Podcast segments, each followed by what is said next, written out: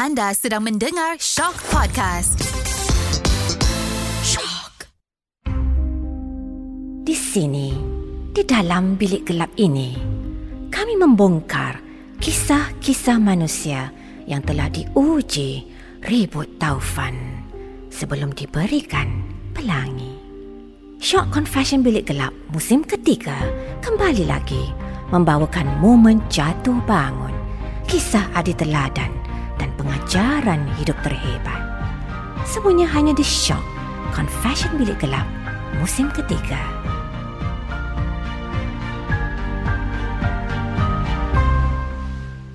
Bintang yang kami bawakan di dalam studio Shock Confession Bilik Gelap hari ini bukan calang-calang orangnya. Terkini di dalam portfolio, beliau merupakan pemilik dan penaung Sang Kenari, Kedah Darul Aman FC sambil terus giat menyemarakkan arena konsultasi perbankan Islam. Bahkan beliau terus menjadi rujukan kepada pengamal industri lokal dan antarabangsa. Beliau yang saya maksudkan tidak lain dan tidak bukan adalah Tan Sri Dr. Muhammad Daud Bakar. Selamat datang ke studio show Konfesi Bilik Gelam Tan Sri. Terima kasih kerana menjemput saya dalam sesi yang cukup bermakna ini. Saya ada menyediakan beberapa soalan yang uh, sebenarnya akan menyingkap kisah pahit manis Tan Sri dari dulu sehingga sekarang. Untuk soalan pertama saya Tan Sri, boleh ceritakan sepintas lalu sejarah kehidupan Tan Sri semasa kecil? Alhamdulillah saya telah diuji dengan uh, ujian yang cukup banyak waktu saya kecil. All the way. Tidak ada benda yang mengembirakan sepanjang kehidupan remaja dan zaman kanak-kanak saya. Ibu saya diceraikan, hidup dalam keadaan yang susah dan mendapat ayah tiri dipulaukan oleh keluarga sebelah ayah tiri saya terpaksa merantau sana sini mencari pekerjaan untuk sesuap nasi dan bila masuk dalam sekolah rendah saya diuji dengan pelbagai penyakit sehingga hampir dikatakan lumpuh dalam hidup saya ini tetapi Allah Subhanahu Wa Taala ingin menguji kita terlebih dahulu sebelum diberikan sedikit kelebihan dan keunikan dalam menjadi orang-orang yang berjaya. Jadi alhamdulillah dengan pengalaman ini kesusahan, kemiskinan, kesakitan yang agak luar biasa yang tidak ada ubatnya tapi dalam umur saya 11 tahun itulah permulaan saya menjadi orang yang lebih sihat, orang yang berjaya mencipta kejayaan yang cemerlang di sekolah rendah dan masuk sekolah Arab di Mata Mahmud Al-Usta dan mendapat beasiswa ke Kelang, Kuala Kelang dan situ mendapat beasiswa ke Kuwait dan the rest are the history kata orang. Mm-hmm. Jadi itulah satu cerita yang saya rasa amat saya tidak akan lupa iaitu bagaimana saya telah dicuba, ibu saya dicuba, keluarga saya dicuba dengan pelbagai cubaan yang agak luar biasa tetapi untuk mendapat sebutir belian perlu ada dia punya tekanan haba yang tinggi hmm. untuk keluarkan diamond from the bottom of the earth. Pada tahun 2005, hmm. Tan Sri nekat meninggalkan kejayaan Tan Sri sebagai timbalan Naib Chancellor UIA ya, semata-mata untuk menubuhkan syarikat perunding sendiri, Amani Advisor di sebalik kejayaan manis tu pasti ada cerita pahit maung sebab saya pernah baca bahawa Tan Sri ada sebut bahawa dua tahun Betul. di Dubai Tan Sri tiada pendapatan. Betul. Boleh ceritakan Tan Sri? Uh, saya memang bekerja sebagai pegawai kerajaan eh, bila mana saya tamat belajar di peringkat ijazah pertama bila mana kita bekerja tetap kita punya kebergantungan kepada Allah itu mungkin kurang sedikit hmm. uh, dengan izin ya. Sebab kita tahu di hujung bulan kita akan mendapat gaji yang tetap. Tetapi saya sudah lama berada di Universiti Islam Antarabangsa Malaysia. Saya sudah banyak terlibat dengan aktiviti luar negara. Saya sudah melihat bahawa saya tidak boleh berada di dalam kolam yang kecil. Dalam tasik yang kecil saya kena berenang di lautan yang lebih besar lagi. Jadi saya kena mengambil keputusan yang cukup payah. Nampak tekat memang betul. Tapi memerlukan satu keberanian dan kebijaksanaan zaman itu keberanian saya adalah untuk melepaskan jawatan yang tetap, jawatan yang tinggi di UAE dan juga kebijaksanaan saya juga mengambil pendekatan bahawa rezeki ini bukan satu tempat. Dia berada di pelbagai tempat di dunia ini. Jadi saya telah meletak jawatan mudah. Yang payahnya meninggalkan jawatan untuk masuk dalam bidang konsultasi syarikat sendiri, kena bayar gaji sendiri, kena bayar gaji pekerja dan sebagainya, itu agak mencabar.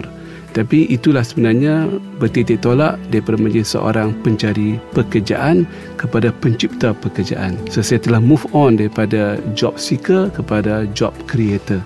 Ini satu benda yang kita perlu ada dalam negara kita. Kita kena galakkan ramai orang yang pandai, yang ada sikit kewangan, ilmu, keberanian, kebijaksanaan untuk mereka juga menjadi pencipta peluang-peluang pekerjaan pada anak-anak muda kita dan ramai lagi rakyat Malaysia yang memerlukan peluang pekerjaan di Malaysia. Adapun di antara keberanian saya juga, saya terus pergi ke Dubai. Selepas dua tahun berada di Malaysia, saya mengambil satu tindakan yang drastik, nampak berani tapi tak kena tempat dan masanya. Mungkin saya terus pergi ke Dubai, buka syarikat, kos yang tinggi. Saya masih ingat lagi sewa satu office yang kecil lebih kecil daripada bilik konti ini. Tidak ada tingkap di tengah-tengah bandar Dubai Emirates Tower. Sewanya 27,000 dirham kurang lebih RM30,000 Malaysia sebulan. Itu belum lagi cabaran yang sebenarnya bila saya dapat lesen syarikat tersebut masuk office, bayar sewa, ambil pekerja. Dua minggu selepas itu berlaku krisis Global Financial Crisis GFC bila mana Lehman Brothers telah diisytiharkan bankrupt dan kerajaan Amerika Syarikat tidak mahu buat bailout.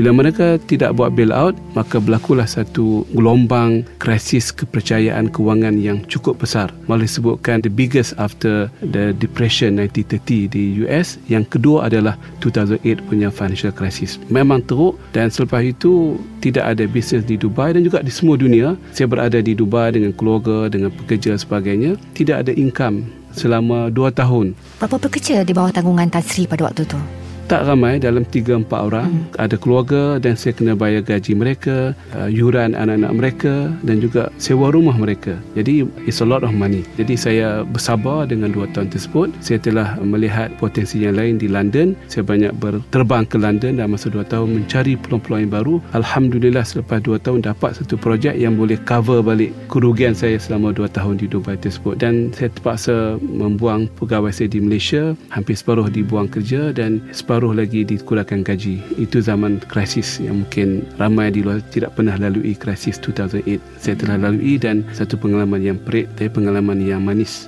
untuk kita bawa sebab kita berani untuk meneruskan bisnes ini walaupun terpaksa mengkorbankan dua tiga pegawai saya di Malaysia dan juga di tempat-tempat lain. Satu pengalaman yang sangat mahal saya fikir kerana saya rasa pengalaman itulah yang telah membawa kedewasaan kepada Tan Sri dan terus terbang lebih tinggi. Saya ingin bertanya kepada Tan Sri, Tan Sri pernah menukang sebuah buku yang bertajuk Saya Ada 25 Jam Sehari. Ya. Betul Tan Sri? Betul. Dan Tan Sri kabarnya dalam perancangan untuk revisit ya, revisit buku tersebut. Ya dengan tajuk yang lebih ambitious, saya ada 30 jam sehari. Ya. Yeah. Jadi Tan Sri, apa rahsia untuk peroleh 6 jam ekstra tu Tan Sri? Boleh hmm. boleh beritahu kami semua. Yalah, saya rasa kalau kita belum membaca buku tersebut, kena baca sekarang. Sebab tahun depan kena tambah lagi 6 jam. 6 jam. Jadi tahun ini paling kurang 1 jam pun kita susahkan nak tambah. Tapi saya melihat bahawa 1 jam dalam hidup saya ini tak cukup. Dengan pelbagai tanggungjawab yang baru, NGO, saya terlibat dengan satu sumbangan korporat yang besar, memberi makan setiap hari kepada hampir 20 ribu orang di Malaysia setiap hari di sekolah rendah hmm. yang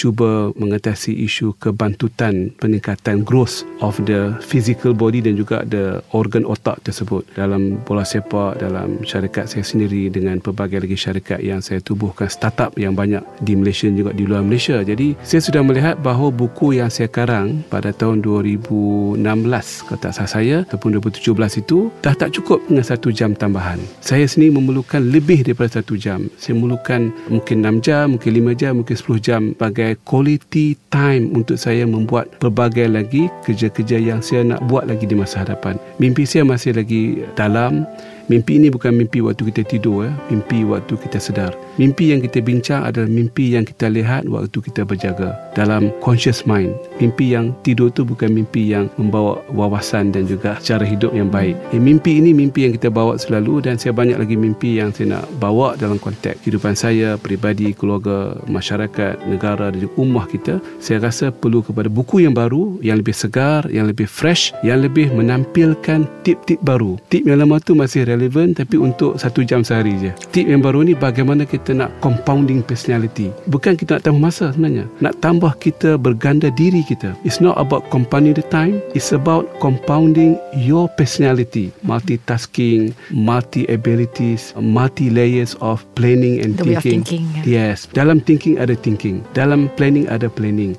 Dalam gerak kerja ada gerak kerja. Dan buku ini is about compounding theory. Saya telah jumpa satu tip yang baru dengan izin Allah Subhanahu Wa Taala iaitu kita kena menjadi orang yang compounding. Dan ada asasnya Al-Quranul Karim orang Islam ni ada teori dalam beberapa ayat kita boleh menjadi compounding. Saya baca semalam satu artikel dalam kabar terbang pada Kedah dia orang hantar satu robot di bulan hmm. yang tidak ada udara lembap tidak akan berkarat. Bila mana mereka sampai satu robot sampai di bulan mereka akan melahirkan robot yang lain. Dengan sedikit ubah formula robot akan melahirkan robot akan melahirkan robot. Jadi planet akan dipenuhi dengan robot from one single robot. Jadi saya juga berpandangan kita sebagai manusia ini kita boleh seorang ayah suami seorang pemain bola seorang pengurus seorang majikan seorang pekerja kita boleh menjadi orang yang multi skill dan multi personalities multi personalities adalah tambahan dalam macam itu. Itu maksud saya untuk soalan seterusnya Tan Sri, sebenarnya dia berkait dengan soalan tadi tentang ekstra 6 jam tadi ya Tan ya. Sri. Yeah. Kerana Tan Sri pernah sebut bahawa Tan Sri duka cita kerana tidak dapat memberikan masa yang banyak kepada abah dan mak kerana kedua-duanya sudah berpulang ke negeri abadi. Yeah. Sedangkan semasa kecil uh, mereka memberikan sepenuh perhatian dan yeah. masa mereka kepada Tan Sri. Jadi Tan Sri, soalan saya, apakah Tan Sri tak takut bahawa perasaan duka cita dan perasaan ralat itu satu hari nanti boleh berulang hilang lagi jika Tan Sri tidak mengambil iktibar daripada hmm. peristiwa terdahulu. Saya menganggap itu sebagai satu takdir hmm. di mana dalam perjuangan saya ramai orang kena berkorban. Isteri saya, anak-anak saya dan juga mudah-mudahan mak dan abah saya juga mereka memahami bahawa anak mereka ini seorang yang mempunyai mimpi yang tinggi. Saya pernah berjanji dengan mak saya bila Daud dah umur 40 tahun akan kurangkan penerbangan tak kurang-kurang lagi tambah lagi tambah. 50 tahun tambah lagi sampailah mereka dipanggil oleh Allah Subhanahu Wa Taala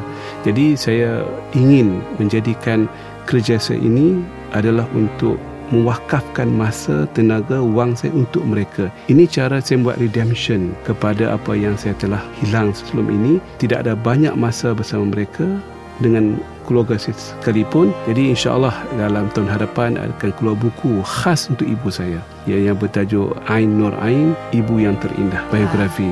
Sebab saya rasa 99.9 hidup saya ini cara saya fikir cara kerja saya adalah from my mother. Bercakap tentang arwah bonda ya yeah. Tan Sri. Kalau ada satu sentuhan emas arwah hmm. bonda kepada Tan Sri apakah hmm. ia?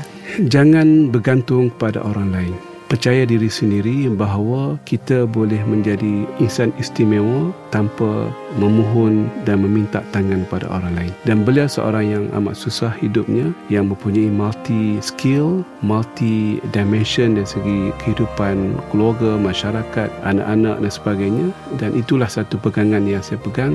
Don't ever look down at yourself. Jangan kita rasa kita ni lemah dan perlukan bantuan. Bila terdesak kita minta bantuan. Tapi dia punya principal argumentnya hang kena percaya hang boleh buat sendiri. Dalam bahasa lorat utara lah. Yeah. hang boleh buat sendiri. Jadi saya jarang tengok dia memanjangkan tangannya meminta bantuan. Jarang sama sekali. Paling teruk pun dia akan gadai dia punya seutas subang mm, kelang dan sebagainya. Kalau begitu Tan Sri pernah Kak Tan Sri timbul sekelumit rasa kesal atau sebal dalam diri Tan Sri? Kerana dalam banyak waktu isteri dan anak-anak Tan Sri hmm. terpaksa dikesampingkan atau kalau boleh saya sebut sebagai dinombor dua kan? Yeah. kerana Tan Sri mendedikasikan mendedikasikan seluruh hidup Tan hmm. Sri hmm. untuk kejaya. Memang ada rasa sebagai manusia biasa, mereka tidak mendapat masa, fokus, perhatian, mungkin kemanjaan lebih daripada yang diharapkan berbanding dengan ayah dan suami yang lain mungkin. Bagi saya itu satu perkara yang tidak dapat kita nafikan. Kita kena membuat pengakuan membuat pengiktirafan bahawa walaupun kita kurang dengan mereka kita kena sentiasa menghargai mereka. Kita kena sentiasa memberikan kredit kepada seorang sang isteri di rumah yang berkorban untuk menjaga anak-anak. Pada anak-anak yang tidak ada muka ayah mereka waktu hari sukan waktu hari birthday waktu social gathering kundi kendara memang wajah saya jarang kelihatan. Bukan setakat dalam keluarga kecil keluarga besar pun jarang kelihatan. Tetapi saya mempunyai cara saya untuk membuat pengiktirafan iaitu memberikan pengiktirafan kepada semua orang dalam keluarga saya yang kecil atau keluarga saya yang lebih besar lagi. Dan lama kelamaan Alhamdulillah mereka dapat melihat bahawa walaupun saya jauh di mata mereka saya sentiasa bersama mereka dalam kerjaya saya dalam penghasilan saya dalam apa sahaja anugerah yang saya dapat saya akan dedikasikan balik kepada setiap orang yang pernah berjasa kepada saya. Dan at the end of the day hidup ini adalah pengorbanan. Kalau kita melihat kisah Nabi Ibrahim alaihissalam bukan senang meninggalkan isterinya di kota Mekah yang tidak ada tumbuhan ataupun air melainkan air zam-zam yang pertama kali dijumpai pada kisah tersebut. Jadi ini satu perjuangan dan banyak lagi kisah perjuangan. Jadi saya ingin hidup sebagai seorang pejuang. Seorang pejuang tidak boleh memberikan segala-galanya kepada setiap orang. Setiap pejuang mesti memberikan apa yang proportionately patut diberikan kepada setiap orang. Jadi saya beriman dengan falsafah proportionality kemunasabahan dalam setiap perkara. Daripada kisah keluarga tadi, saya nak hmm. bawa pendengaran Tan Sri kepada kisah-kisah tentang penerimaan anugerah ya Tan Sri. Hmm. Tan Sri telah meraih sekian banyak anugerah. Saya rasa memang kalau dibacakan akan mengambil masa lebih 15 minit gitu. Penganugerahan itu berlaku di peringkat nasional dan internasional. Soalan saya di sini Tan Sri, daripada sekian banyak pengiktirafan yang Tan Sri terima, apakah anugerah kehidupan yang paling dekat dengan hati Tan Sri? Saya ingin mengungkapkan di sini bahawa anugerah kehidupan yang paling tinggi pertamanya adalah anugerah kesihatan badan yang saya melihat Allah Subhanahu Wa Taala has been very kind to me. Has been very very kind to me. Tidak ada sakit demam yang luar biasa. Saya kena covid waktu awal-awal COVID di Malaysia, Alhamdulillah tidak ada sebarang simptom yang berat dan keras kepada saya. Ini satu anugerah kehidupan yang without that, saya rasa semua anugerah ini tidak akan dapat dicapai. Tidak dapat diperolehi dan diperjuangkan. Jadi, anugerah kesihatan adalah anugerah yang tinggi daripada Allah Subhanahu Taala. Yang keduanya adalah anugerah idea yang melimpah-limpah unstoppable ideas dan perspektif ilham. ilham. Saya pernah ditanya oleh Kepaduli Yang Maha Mulia Sri Paduka Baginda Ibu Tuan Agong macam mana saya boleh menulis buku agak kerap dari segi produksi saya setiap 2-3 bulan satu buku dan jawapan saya kepada Kepaduli Tuanku patik bersyukur pada Allah Subhanahu Wa Taala kerana ideas adalah unstoppable dia mengalir begitu sahaja. Sehingga saya rasa saya kena tolak hmm. dia sebab banyak lagi melimpah-limpah. Jadi konsep melimpah-limpah itu anugerah kehidupan yang cukup luar biasa. Yang ketiga ya, anugerah rakan dan sahabat. Saya mempunyai pekerja dan juga rakan sahabat yang saya boleh percaya pada mereka. Tanpa ada sebarang sedikit pun rasa was-was, wasangka dan sebagainya. Ya, dalam kehidupan ini bila kita ada ahli keluarga, pekerja, wakil kerja dan rakan sahabat yang bersama kita setiap hari dekat dengan kita yang kita boleh percaya dari segi kewangan, dari segi rahsia, dari segi strategi itu satu anugerah. Saya rasa yang kalau ada kita kena suburkan kita kena bina banyak lagi anugerah-anugerah tersebut. Dan yang terakhir sekali adalah anugerah masa lah. Hmm. masa saya ni saya rasa saya mempunyai masa yang tak terhad. Saya rasa saya tidak ada isu masalah masa yang tak cukup itu anugerah yang I don't know how to thank Allah Subhanahu Wa Taala for that significant and unthinkable nikmat daripada Allah Subhanahu Wa Taala.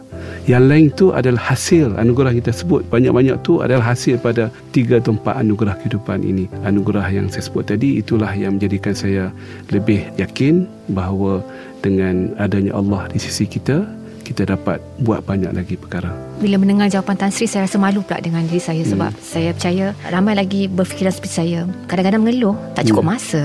Berlari sana berkesari. Saya yeah. tidak pernah mengeluh masa. Sebab I think masa is my friend. Why should you blame your friend? Jangan jadikan masa sebagai musuh. Ya, kita jadikan masa sebagai tempat punching ball. Kita beli masa tak ada masa sibuk. I never do that. I have to respect the time. Masa itu sahabat darakan kita. Bila kita dilahirkan atas muka bumi ini, kita berikan dua takung atas belakang kita. Tabung lah ya. Tabung nyawa roh kita tabung masa. Dan mereka ada good friend. Bila satu habis satu lagi bukan habis. So we have to be friend both the soul and the time dalam hidup ini Tadi Tan Sri disebut tentang ilham yang melimpah ruah Tan Sri. Hmm. Apakah agaknya amalan Tan Sri kalau Tan Sri boleh recall dan kongsi hmm. dengan para pendengar Short Confession Bilik Gelap? Apakah sebenarnya amalan Tan Sri diberikan ilham yang melimpah ruah? Ada orang macam dia mengaji Quran ataupun hmm. tahajud ataupun membaca sebuah buku setiap malam. Apa amalan Tan Sri? Saya setiap malam saya akan pastikan sebelum saya tidur saya berdoa pada Allah Subhanahu Wa Taala bila aku bangun besok pagi lemparkan lontarkan idea-idea yang menarik. Saya tidur dengan mimpi dan doa dapat idea yang menarik pada pagi besok. Dan untuk dapat yang sedemikian saya kena tidur sebelum tidur itu kena baca buku sikit hmm. atau paling kurang kena menulis. Jadi kita kena menghidu idea itu terlebih dahulu. Jangan kita doa saja tidak ada usaha. Walaupun letih bagaimanapun saya balik Kedah baru ni ada game lawan PJ City uh, habis semua postmortem satu setengah pagi. Sebelum saya tidur pukul 2 pagi sempat lagi buka laptop tulis. Bila tulis satu idea idea itu tidur dengan kita. Besok pagi idea menimbulkan idea yang baru. Hmm. menimbulkan idea yang baru. Diperam dan lebih ranum. Betul ranum. Dan masalah saya sekarang ni baca buku berbeza dengan 10 years ago. Dulu bila baca buku cepat habis. Sekarang ni satu frasa satu construction of the word satu idea satu chapter makan masa banyak sebab saya membaca dengan pemikiran yang berat. Jadi bila baca dengan pemikiran yang berat, itu adalah ideation yang timbul waktu kita membaca. Hmm. The same goes to the Quran. Nak khatamkan susah. Dulu senang dan cepat. Hari ini, dua tiga ayat tu dah berhenti dah. Kita banyak reflection. Reflection menghasilkan idea. Dan sebab itu hari Jumaat saya buat tazkirah macam-macam sebab idea yang bercambah-cambah kalau kita tak keluarkan dalam social media, dalam penulisan buku, habis begitu saja. Jadi saya cuba sebaik mungkin untuk berkongsi idea yang diberikan oleh Allah Subhanahu Wa Taala dalam pelbagai bentuk pada hari ini. Tapi nak jawab soalan tersebut, kita tanamkan niat sebelum tidur, doalah pada Allah berilah idea yang banyak tapi kita tunjuk kesungguhan kita kita kena membaca setiap hari mm-hmm. dan menulis setiap hari every day you have to read and write mana yang lebih susah Tan Sri mengurus sebuah pasukan bola sepak yeah. atau mengurus Amani Advisor? Amani Advisors sudah peringkat yang matang. Ya. Uh-huh. Sudah lebih daripada 17 tahun. Dan saya banyak memberikan kuasa mutlak kepada CEO saya untuk menjalankan operasi Amani Advisors di Dubai ataupun di Kuala Lumpur. Saya mempunyai dua orang CEO yang cukup handal, tangkas. Yang mereka boleh buat kerja tanpa masa yang banyak pada saya. Saya hanya sebagai minimalis sahaja dari segi pendekatan saya. Adapun bola sepak ini satu benda yang baru untuk saya. Benda yang baru dari segi in and outnya, dari segi cabaran, dari segi menguruskan mentaliti coach, mentality pemain, mentality pasukan uh, penggerak teknikal, fitness yang menguruskan semua ekosistem makan minum, diet, perubatan. Not to mention kita sayangi dan kita hormati adalah penyokong kita. Bagi saya penyokong adalah stakeholders, pemegang taruh yang penting.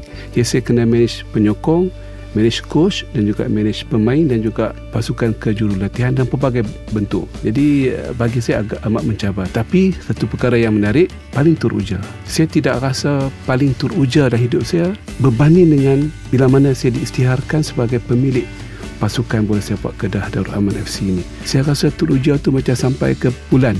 Amni Advisor tak rasa macam tu. Biasa sahaja, satu syarikat yang biasa. Tapi bila dilihat dan dipandang oleh masyarakat sebagai pemilik pasukan bola sepak Kedah Darul Aman yang namanya harum, saya rasa keterujaan saya itu setiap hari bertambah beribu-ribu kali ganda. Semangat saya luar biasa. Tenaga saya luar biasa. Pemikiran saya semakin luar biasa. Kenapa? Kerana saya minat sangat keterujaan itu luar biasa. Jadi saya berterima kasih kepada pihak kerajaan negeri yang telah melepaskan pasukan ini kepada saya sebagai pemilik baru dan saya akan memikul tanggungjawab bukan dengan mengeluh, bukan dengan rasa sesal dan bebal, banyak masalahnya, tapi saya rasa cukup teruja. The best moment in my life is to have this opportunity untuk membawa, membangun dan insyaAllah membina satu kemenangan di peringkat negara, peringkat ASEAN juga dunia masa hadapan. Bola sepak tidak ada limit. Walaupun kita berada di Kedah, tapi we can go all the way up to the world. Ini adalah soalan yang mengimbas sedikit kisah lama tetapi hmm. berkaitan dengan pada masa kini. Dari Sekolah Kebangsaan Sungai Korok Baru ya Tan Sri? Ya.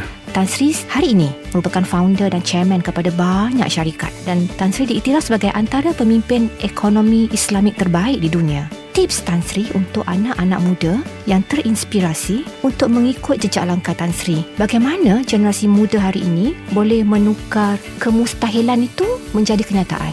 Ya, bagi saya anak-anak yang masih belajar putera dan puteri di sekolah rendah, menengah dan semua peringkat pendidikan, kita kena melihat bahawa kita adalah orang yang terpilih untuk menjadi orang yang berjaya. We are the one, bukannya orang lain, bukannya kawan kita, rakan kita, kita lah orang yang the one selected untuk berjaya dalam masa hadapan. Yang kedua, kita kena boleh menghidu daripada sekarang, adakah kita orang yang berjaya atau orang yang kurang berjaya. Jadi bila mana kita dapat hidu smell the future, kita hidu masa depan itu, insya-Allah Allah akan dorongkan kita, berikan kita inspirasi, facility, kemudahan untuk menjadi orang yang berjaya.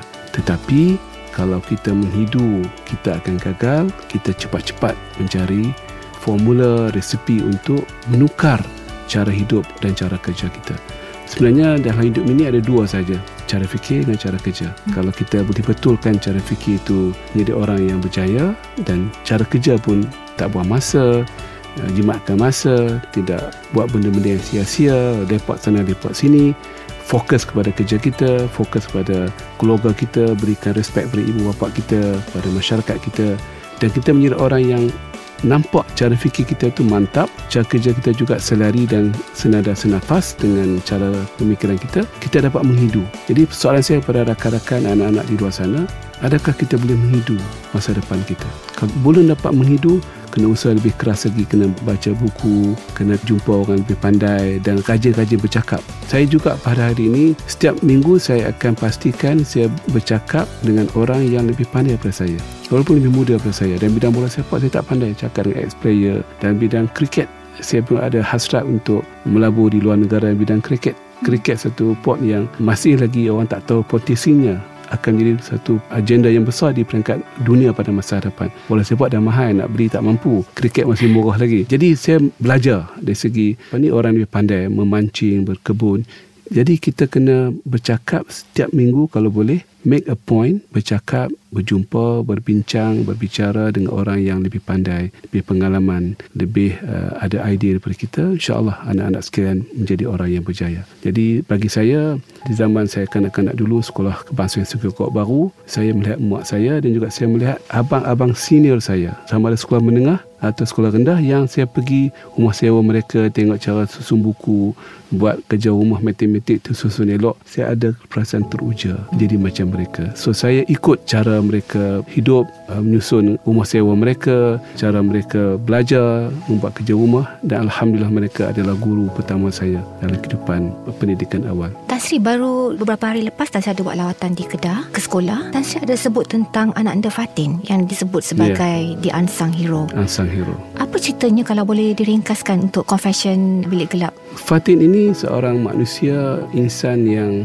luar biasa. Mungkin lebih tinggi kedudukan daripada saya sendiri dan ramai lagi hero-hero negara yang berumur 15 tahun mm-hmm. tingkatan 3 di sekolah menengah kebangsaan Sik Beliau mempunyai seorang ayah yang stroke dan ibu yang mempunyai hypertension yang tinggi kena ambil ubat sepanjang masa. Dan beliau mengambil tugas tanggungjawab ibu dan ayah mengantar adik-adiknya sekolah. Dan kalau si ayah perlu membuat rawatan fisioterapi beliaulah yang akan membawa ayah dengan motornya ke pusat rawatan dan sebagainya. Tetapi beliau belajar cemerlang di sekolah menengah kebangsaan Ini satu perkara yang cukup luar biasa dan bagi saya saya telah menawarkan satu macam beasiswa Kedah Darul Aman FC mm. menjadi anak angkat pertama dalam sejarah Kedah Darul Aman FC ah. sebab saya jarang jumpa insan yang sehebat begini mm-hmm. yang cukup luar biasa dan diceritakan beliau mendapat tawaran MRSM asal penuh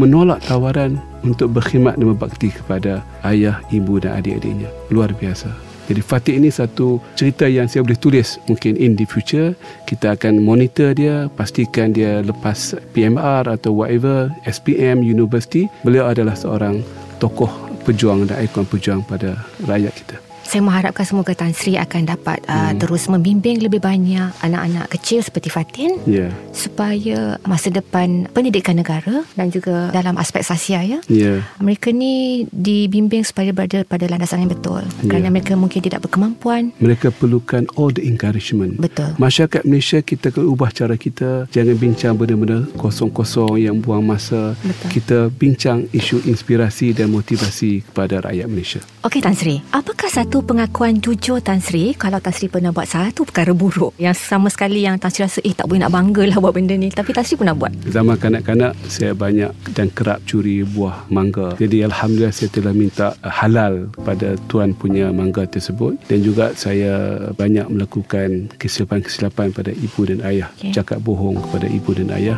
Saya juga sempat memohon ampunan maaf. Jadi pada anak-anak kita jangan kita ambil mudah. Kita kena be yourself dan jangan suka berbohong, orang yang suka berbohong, orang itu adalah bakal penyenayah di masa hadapan.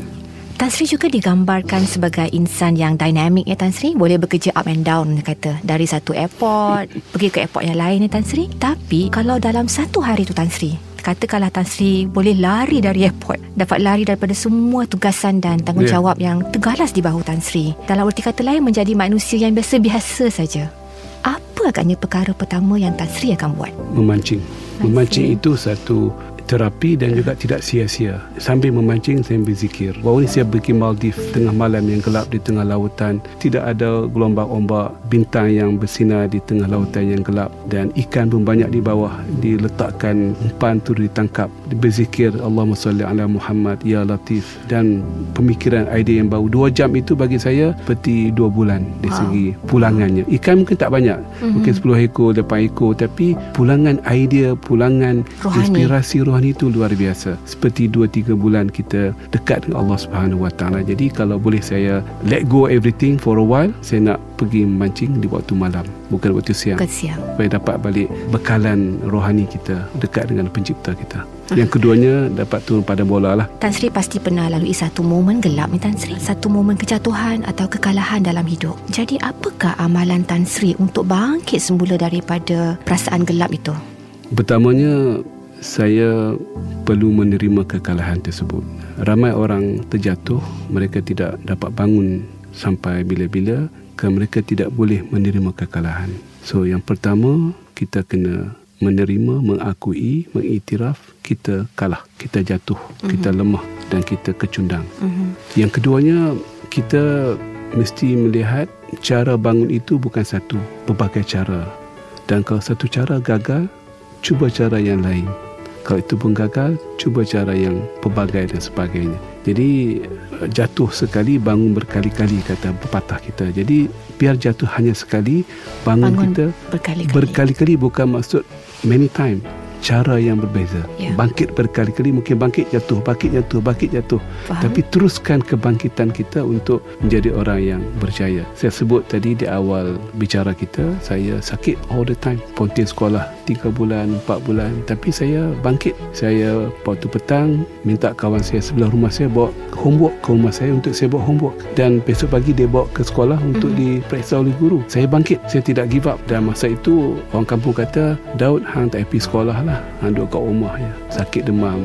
Tapi saya tak give up. Saya buat kerja rumah saya hantar kat sekolah dan cikgu pun ambil perhatian dan berikan segala nota-nota pada saya. Jadi jatuh sekali bangkit berkali-kali. Dan yang terakhir sekali kita amalkanlah apa yang perlu kita amalkan untuk bangun semula. Bagi saya pengakuan saya wirid yang paling saya suka dan senang saya amalkan adalah Ya Latif wahai pelembut keadaan iaitu Allah Subhanahu Wa Taala Ya Latif Ya Latif Ya Latif. Mudah disebutkan. Betul. jadi kita amalkan selalu hmm. sebelum peperiksaan waktu kejatuhan waktu kita kecewa. Amalkan Ya Latif bukan 10 kali bukan 100,000 time. Jadi kita amalkan selalu dalam keadaan kita dalam keadaan krisis insya-Allah Allah akan berikan sedikit tanda-tanda kelembutan Allah kepada kita dengan rahmat itu. Yang Latif itu lebih rahmat daripada yang rahmat iaitu kelembutan Allah Subhanahu Wa Taala. Jadi mudah-mudahan itu dapat memberikan sikit tip kepada semua.